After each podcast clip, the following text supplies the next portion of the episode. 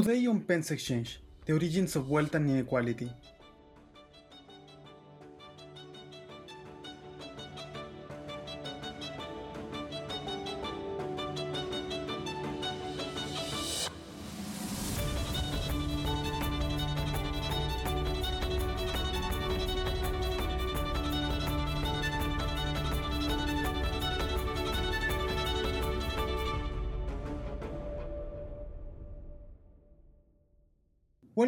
Pence Exchange, the forum where we discuss everything related to the historical experience of markets and their philosophical foundations. Today, we will be joined by Oded Galor. He's the Herbert H. Goldberger Professor of Economics at Brown University. He's an elected foreign member of Academia Europaea and an elected fellow of the Econometric Society. He's a research associate at the National Bureau of Economic Research and at the Center for Economic Studies. Furthermore, He's the editor in chief of the Journal of Economic Growth, editor of the Journal of Population of Economics, and co editor of Macroeconomic Dynamics. Professor Galor's research has focused on improving our understanding of the deep rooted factors behind economic growth across the entire course of human history. Welcome, Oded. Thank you very much. It's a pleasure to be with you. The journey of humanity starts almost 300,000 years ago with the appearance of the first early modern humans in Africa and continues to our day. Two major events have shaped our voyage the Neolithic transition that transformed nomadic hunter gatherer societies into settled agricultural societies, and the Industrial Revolution, which marked the end of the Malthusian trap, enabling humanity to exponentially increase its population size and improve overall quality of life. What explains all of it? Professor Oded Galor will be joining us to discuss his most recent book, The Journey of Humanity, and guide us into this exciting and ambitious endeavor. I want to start by discussing the general motivations behind your research first. Why do the social sciences need a general or unified theory of economic growth? What is wrong with solely focusing on the factors behind modern growth? So, if we consider the, the evolution of uh, human societies in the past uh, 300,000 years, it appears that this uh, evolutionary process is associated with two fundamental mysteries. What I defined as the mystery of growth, namely, what is the origin of this dramatic transformation in living standards that occurred in the past 200 years after literally hundreds of thousands of years of stagnation, and the mystery of inequality, namely, what is the origin of this vast inequality in living standards across countries and regions of the world. Now, in order to address this important question about the roots of inequality across the globe, we have to resolve first the mystery of economic growth. And why is it so? At the time of the transition from stagnation to growth, nearly 200, 200 years ago, we see dramatic transformation in living standards in some regions of the world and the prolongation of stagnation in other regions of the world. And as a result of it, an enormous inequality is emerging in the world economy. Now, naturally, key to the understanding of inequality today is the understanding of what forces brought about an early transition from stagnation to growth in some regions of the world and the prolongation of the Malthusian epoch in other regions of the world. And therefore, we would like to tackle the issue of inequality across the globe.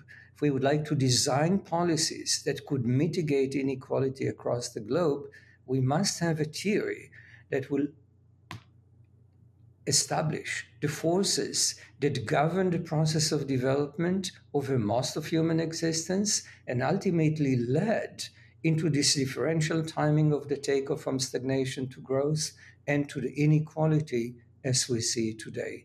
In the absence of a unified theory, we simply focus on the modern growth regime, we are already in a society in which certain inequality is present. But this inequality, as I said, is originated in the distant past, is originated in forces that led into this differential development process across the globe. And unless we identify these forces, we will not be in a position to mitigate inequality across the globe today.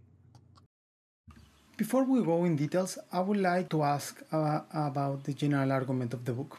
You speak of the cogs of change as the main structural factors behind growth in the long run population size, population composition, and technological change, and how their interaction enable humanity to focus on building human capital that will end up leading to the modern world. So, would you mind elaborating on how these factors interact and why they are important? Absolutely. So, in the course of human development, 99.9% of human existence is within what I defined as the Malthusian epoch. This is a period that is characterized by very interesting dualism. On the one hand, we see stagnation in income per capita and stagnation in life expectancy. But on the other hand, we see great dynamism in the context of technological progress, population growth, and human adaptation. So, at any point in time, technological progress is very, very slow. Population growth is very, very small. And human adaptation is very slow. But over 300,000 year period, these gradual processes that are occurring at a very, very slow pace are leading the world from a stone tool technology that existed 300,000 years ago to steam engine technology in the eve of industrialization. These processes are leading the world from about two and a half million people that lived on planet Earth in the eve of the agricultural revolution 12,000 years ago to about 1 billion people that are living on planet Earth in the midst of industrialization. 400 fold increase. And this leads to a gradual adaptation of the human population to the environment in which humans are operating. So during this period, we see this reinforcing interaction between what I defined in the book as the wheels of change. First, population size. Second, the composition of the population or the adaptation of the population. And third, technological progress. So humanity starts somewhere in Africa nearly 300,000 years ago. Some people that are operating somewhere in Africa during this time period. Given the fact that humans are equipped with this powerful brain, humans are advancing the technological frontier very, very slowly, but nevertheless at a steady pace. So we move from one stone tool technology to another stone tool technology. And as technology advances and resources are expanding, more people can be supported parents have more resources, more of their children survive, they can give birth to more of them than before, and as a result of it, the size of the human population increases. But the increases in the size of the human population permits further technological progress. And further technological progress permits more people to be supported and permits the adaptation of the human population. So, over this 300,000 year period, we see this reinforcing interaction between the size of the human population, the composition of the human population, and technological progress. As I said, at any point in time, it appears that the scale of this change is relatively small. But over 300,000 year period, we move gradually from stone tool technologies to steam engine technologies. And then, at a certain point, the technological environment in which people operate start to change more and more rapidly. Initially, the pace is so small that the demand for education or the demand for, for human capital in, in any environment is, is very small. And as a result of it, we do not see investment in literacy, numeracy, education, and more generally, human capital for technological purposes.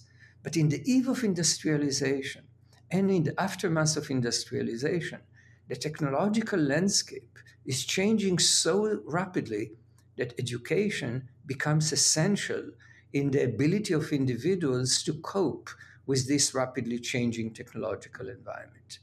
So we reach a critical point in which suddenly there is massive investment in education. But people have limited resources. they have limited budget. Now, in order to support this investment in education, they have to economize in other items in their budget. One of them is their own consumption. But to begin with, consumption is very close to subsistence. So they cannot economize on this budget. So what do they need? What do they do? They reduce the number of children. This allows them to invest in education of their children, but at the same time, it forces a massive decline in fertility. And this is critical because for the first time in human history, technological progress is no longer counterbalanced by population growth. Namely, the growth process is freed from the counterbalancing effect of population, and the world is sailing into the modern growth regime. So, to a large extent, this is the resolution of the mystery of growth that I underlined earlier. Namely, over 300,000 year period, we see this reinforcing interaction between population size, population composition, and technological progress but technological progress is always counterbalanced by an increase in population, and consequently, income per capita is fluctuating without any trend for a long period of time. But then, when we reach industrialization, and it has nothing to do with, acceler- with industrialization per se, but with the pace of technological progress, investment in human capital becomes very important to navigate this stormy technological environment. Fertility starts to decline, and the growth process, for the first time in human history, is freed from the counterbalancing effect of population, and consequently, technological progress, human capital formation, and the fertility decline are permitting the world to move into the modern growth regime. Economic historians have talked a lot about the Industrial Revolution, of course, but you say by discussing why this occurred first in England and in the 18th century, we may be confusing the forest for the trees. While not, of course, irrelevant, the details of where and why of the Industrial Revolution are not what matters the most in explaining the modern world. Is this a right reading of your book? It is a very accurate reading of the book, and to a large extent, I argued that what mattered for the transition from stagnation to growth is the acceleration in the pace of technological progress rather than the particular form of industrialization that occurred during this time period. Namely, to a large extent, the book is arguing that what is unique about the Industrial Revolution is not industrial technology, is basically the age of progress. The fact that we see enormous amount of progress in many different dimensions, and this progress is ultimately contributing to the need for investment in human capital, it ultimately triggering the fertility decline and is permitting the world to move into the modern growth regime. Was economic growth always inevitable? Or let me elaborate that. What could have happened that maybe have impeded the phase transition to this post Malthusian world? Right. So that's a very interesting question. And the viewpoint that I'm advancing in unified growth theory generally and in the journey of humanity most recently is that to a large extent, we can view the growth process as an inevitable byproduct of this interaction between the wheels of change, conditional on the fact that human Humans have originated in Africa somewhere 300,000 years ago, and conditional on the fact that humans are equipped with the human brain, humans can innovate. And these innovations, as I said, is leading into larger people and more adaptable people. And these more adaptable people and larger people are innovating even further. And this further innovation contribute to more a, a, greater population and greater adapted population. And this is critical because we see a gradual increase in the supply of innovations, a gradual increase in the demand for innovations, and in the course of human history, these wheels of change sooner or later must reach a critical point beyond which, as I said earlier, education, becomes essential so as to navigate this rapidly changing technological environment. This triggers the, the fertility decline and ultimately the transition from stagnation to growth. And perhaps we should keep it in the context of a metaphor that I uh, advance in the book. Think about another phase transition that we are all very familiar with phase transition that occurs in nature between liquid and gas.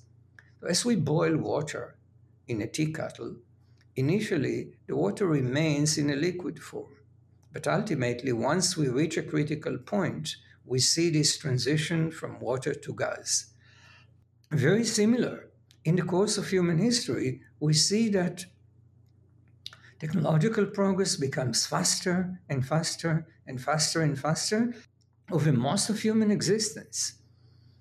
This change in technology does not have any impact on technological on investment in education, but once we reach a critical point, education investments start to take place, the fertility decline is taking place, and we see this phase transition very similarly to the phase transition that we see in nature.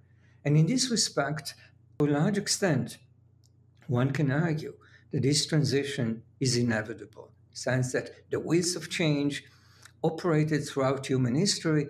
It's possible that the Industrial Revolution could have occurred 1,000 years earlier or 1,000 years later, but the wheels of change must have resulted ultimately in a technological landscape that is changing rapidly enough so as to bring about investment in education, fertility decline, and transition to the modern growth regime.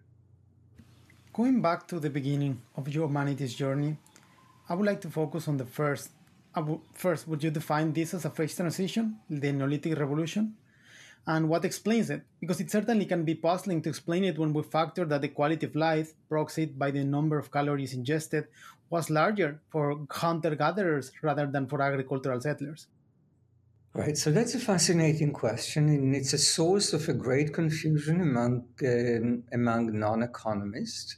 And the reason is the following: so when individuals are reviewing the data about the transition in the quality of life from hunter-gatherer stages of life to agricultural society, they detect decline in life expectancy. They detect a decline in the quality of uh, nutrition that individuals are exposed to, and they detect a greater work effort than existed before.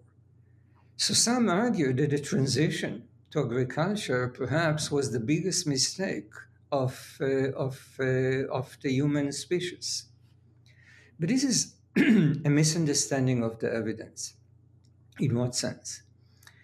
The evidence are based on perhaps some uh, some archaeological record that occurred maybe 2,000 years before the transition to agriculture, 3,000 years before the transition to agriculture, and perhaps few thousand years after the agricultural revolution. We don't have continuous record that shows us what happened precisely at the time when the transition took place. Now, what happens, in fact, in the course of human history? Humans are residing in Africa, and at a certain point, they start to disperse out of Africa 60 to 90,000 years ago, and they start to populate planet Earth. And they gradually populate every empty niche, every virgin niche that exists on planet Earth. As they do so, at a certain point, there are no more free niches to be occupied. And as a result of it, they start to bang it in, into one another, and resources per hunter gatherer tribes are gradually declining. And they get to a point in which, unless they innovate and unless they learn how to domesticate plants and animals, they're bound, or some of them are bound to become extinct. And in order to avoid this extinction, they do the inevitable step namely, they innovate, they learn how to domesticate plants, they learn how to domesticate animals, and they learn how to extract from one acre of land nearly 100 times more resources than were extracted by hunter gatherers. And this ultimately permits the human population to remain, in fact, at the same standard of living for a long period of time rather than f- further declining and ultimately reaching an extinction. Namely, the important element to understand is that the transition is entirely rational. those individuals that are taking the step of moving from being hunter gatherers to agriculturalists are in fact not worse off. What we see in the archaeological record is the standard of living 2,000 years earlier relative to the standard of living 2,000 years later. That's true. There is a difference between the two, but at the time, of the transition, there is a gradual decline in the quality of life of hunter gatherers, and those that are taking the step and move to agriculture are not worse off. In fact, if they wouldn't have taken the step, they would become ex- they would have become extinct. Humanity's journey is not just about growth, but also about diversity and inequality. The second part of your book is all about it. The way I read it, it intends to integrate the often studied deep factors of economic growth into your paradigm. After all, a unified theory of growth, as you said, must account for all factors, and how such interaction leads to delays in given societies from escaping the Malthusian trap. However, one question arose to me, which is linked to our previous questions. Is it possible to achieve a situation by which some societies escape the Malthusian trap, but others don't and remain trapped? Or inevitably, the escape sooner or later encompasses the whole world? Right. So when we think about the transition from stagnation to growth and the wheels of change, they're rotating and reinforcing one another in the course of human history. But the pace of this rotation may differ greatly across the globe. Namely, some societies are blessed with geographical endowments that permit the support of a larger population, and as a result of it, faster technological progress other societies are residing in, in regions of the world that are not conducive to population growth and ultimately technological progress. And in general, over the course of human history, we see that the geographical endowment is leading into institutional characteristics, cultural characteristics, and other characteristics that are expediting the transition from stagnation to growth in some regions of the world and are delaying the transition from stagnation to growth in other regions of the world. So, overall, what we see is this differential timing of the transition from stagnation to growth across the globe and the emergence of enormous inequality in the standard of living in the past 200 years. Namely, as I said earlier, when we think about the inequality as observed today, much of it is originated in the course of the past 200 years. And the reason that it is originated in the past 200 years is based on conditions that existed very much in the, deep, in the distant past, conditions that ultimately allowed some societies to take off early, other societies to take off late, and led into the divergence. So, this is again related to your initial question why do we need a unified theory of economic growth? Unless we have a unified theory of economic growth, we will not be able to identify the forces that led into earlier transition in some parts of the world and later transition in other parts of the world, and we will not be able to hasten these forces to expedite the transition of developing countries into uh, the most advanced uh, societies in the world. So generally, the, the unified growth theory suggests that we will see divergence across the globe based on initial conditions, but ultimately, over time, it is simply a matter of time till other societies will join uh, and uh, will, will uh, experience similar transition. But naturally, this can take decades, centuries, and perhaps beyond that. And consequently, that's the importance of policy that is basically targeting these initial conditions so as to expedite the transition of developing countries into uh, the modern growth regime. Previously, you were talking about migration out of Africa from humanity, and you have discussed a lot of this in your, your own research about it.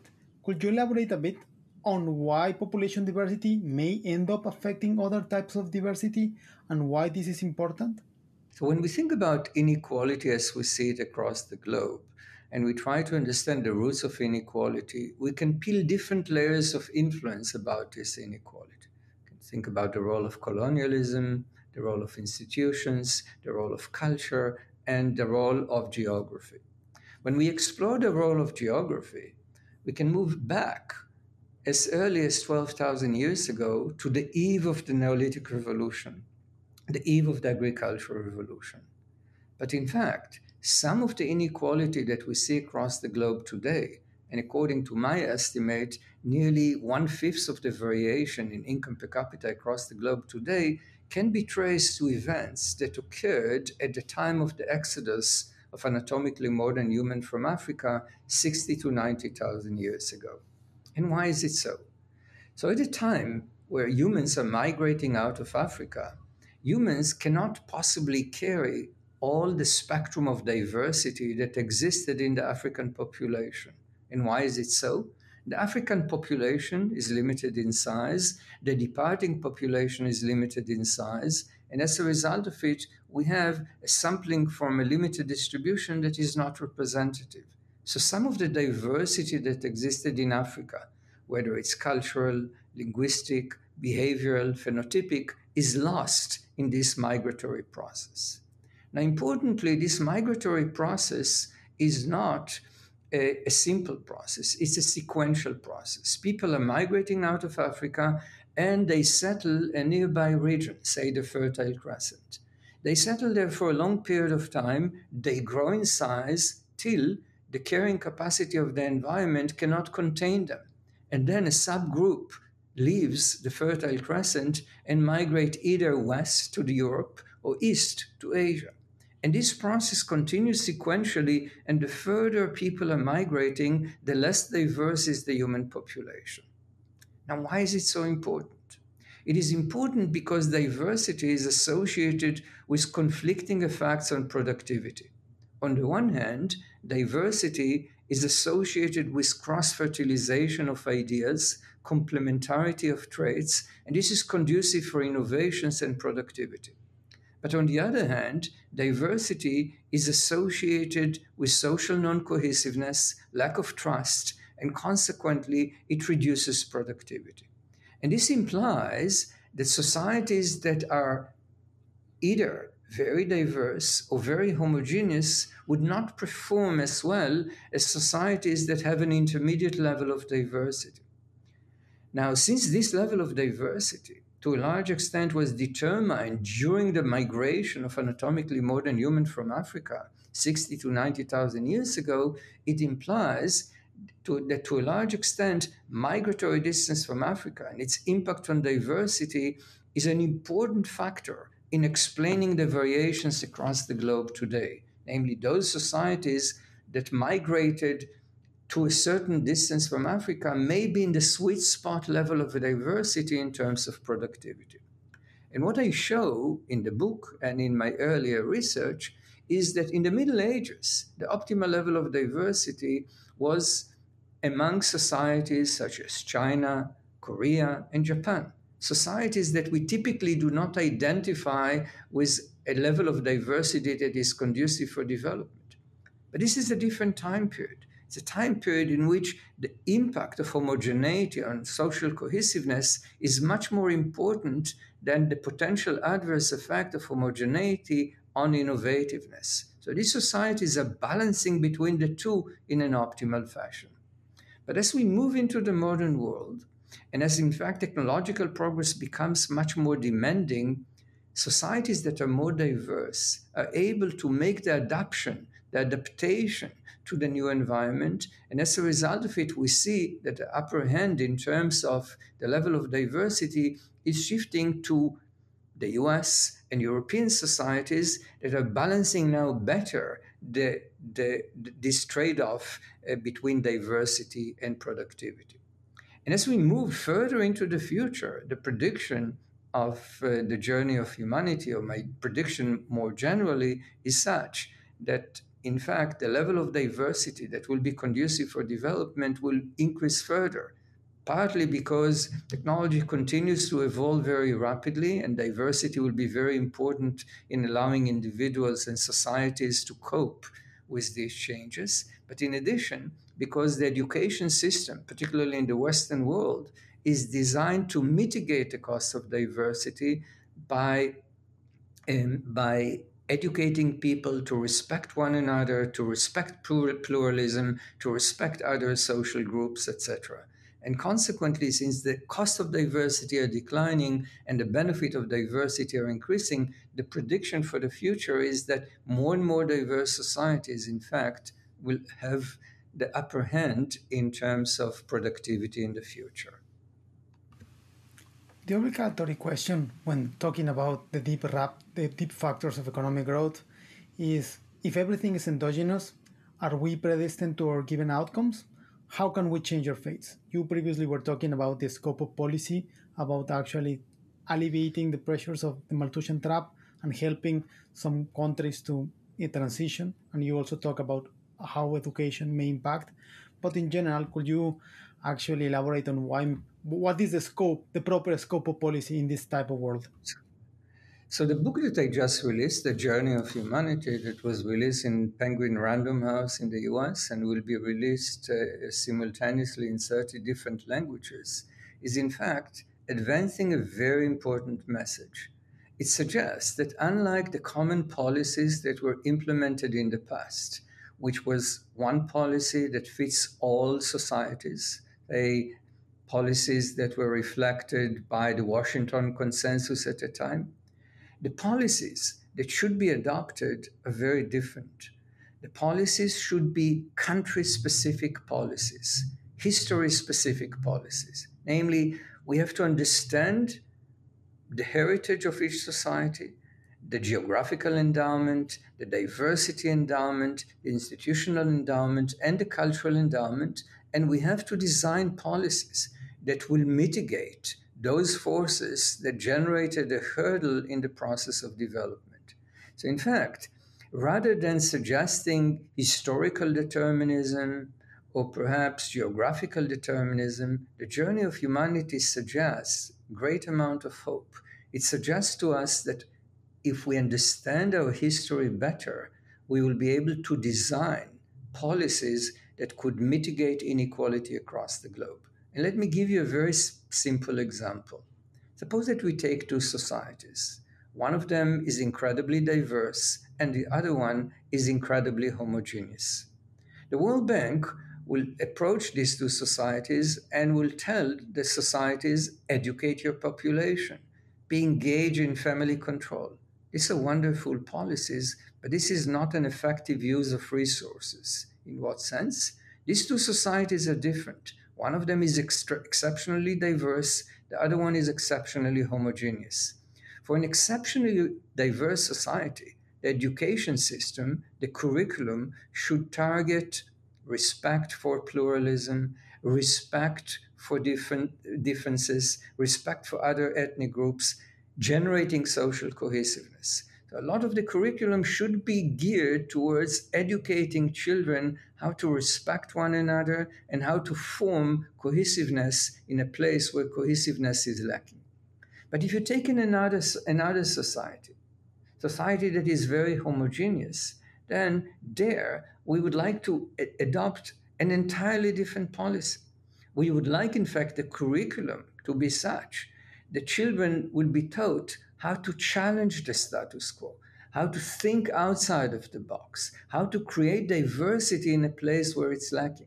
So again, it's not one, I mean, educate your children eight years, 10 years, 12 years. Generally, it is about the curriculum that has to be respectful of the history of each particular nation. And this is true in the context of diversity, or this can be true in the context of growth enhancing cultural traits, if we know that some regions of the world were not blessed by certain growth enhancing cultural traits because of the geographical endowment, the curriculum should emphasize this element that is lacking.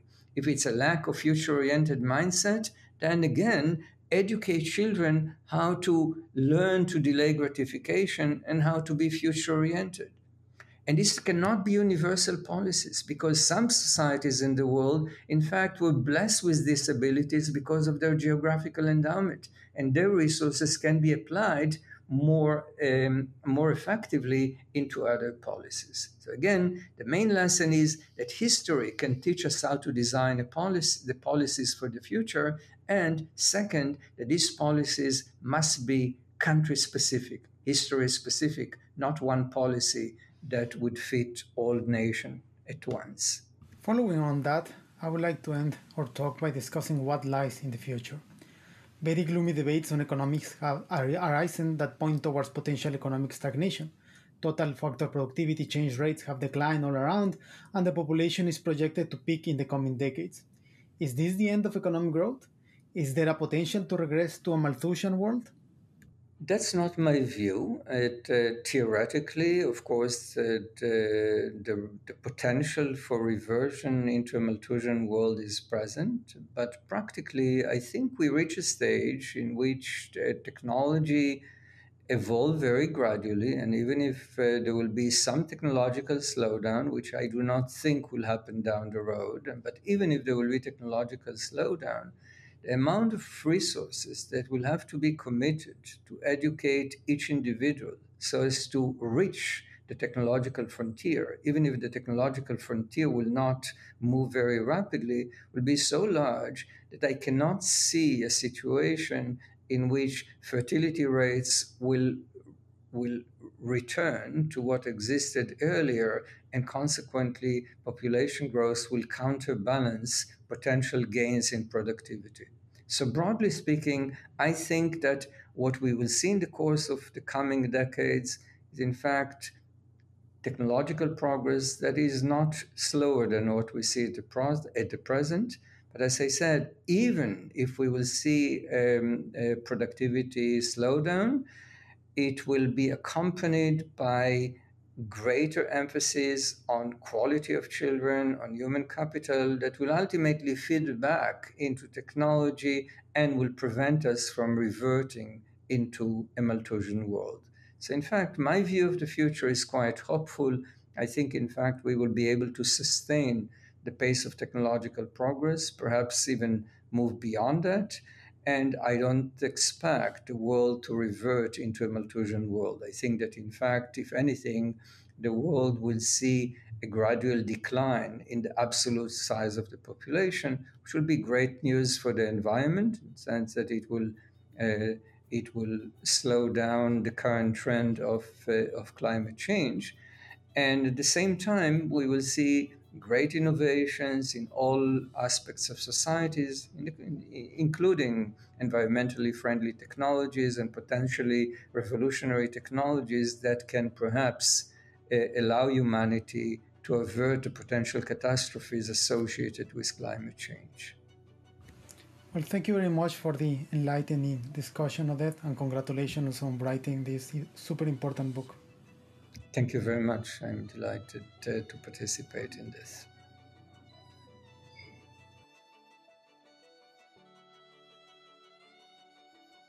Global concerns about comparative economic development and growth and inequality in general cannot be properly assessed without attending the core foundations that have shaped human history. Population size, population composition, and technological change are the main factors that lie at the center of humanity's journey. Any given event, such as the Industrial Revolution, as important as it was, it is just that an event that should be framed with respect to these larger time span deep factors. Professor Galor newest book, The Journey of Humanity, is an essential reading to understand why growth matters and why history matters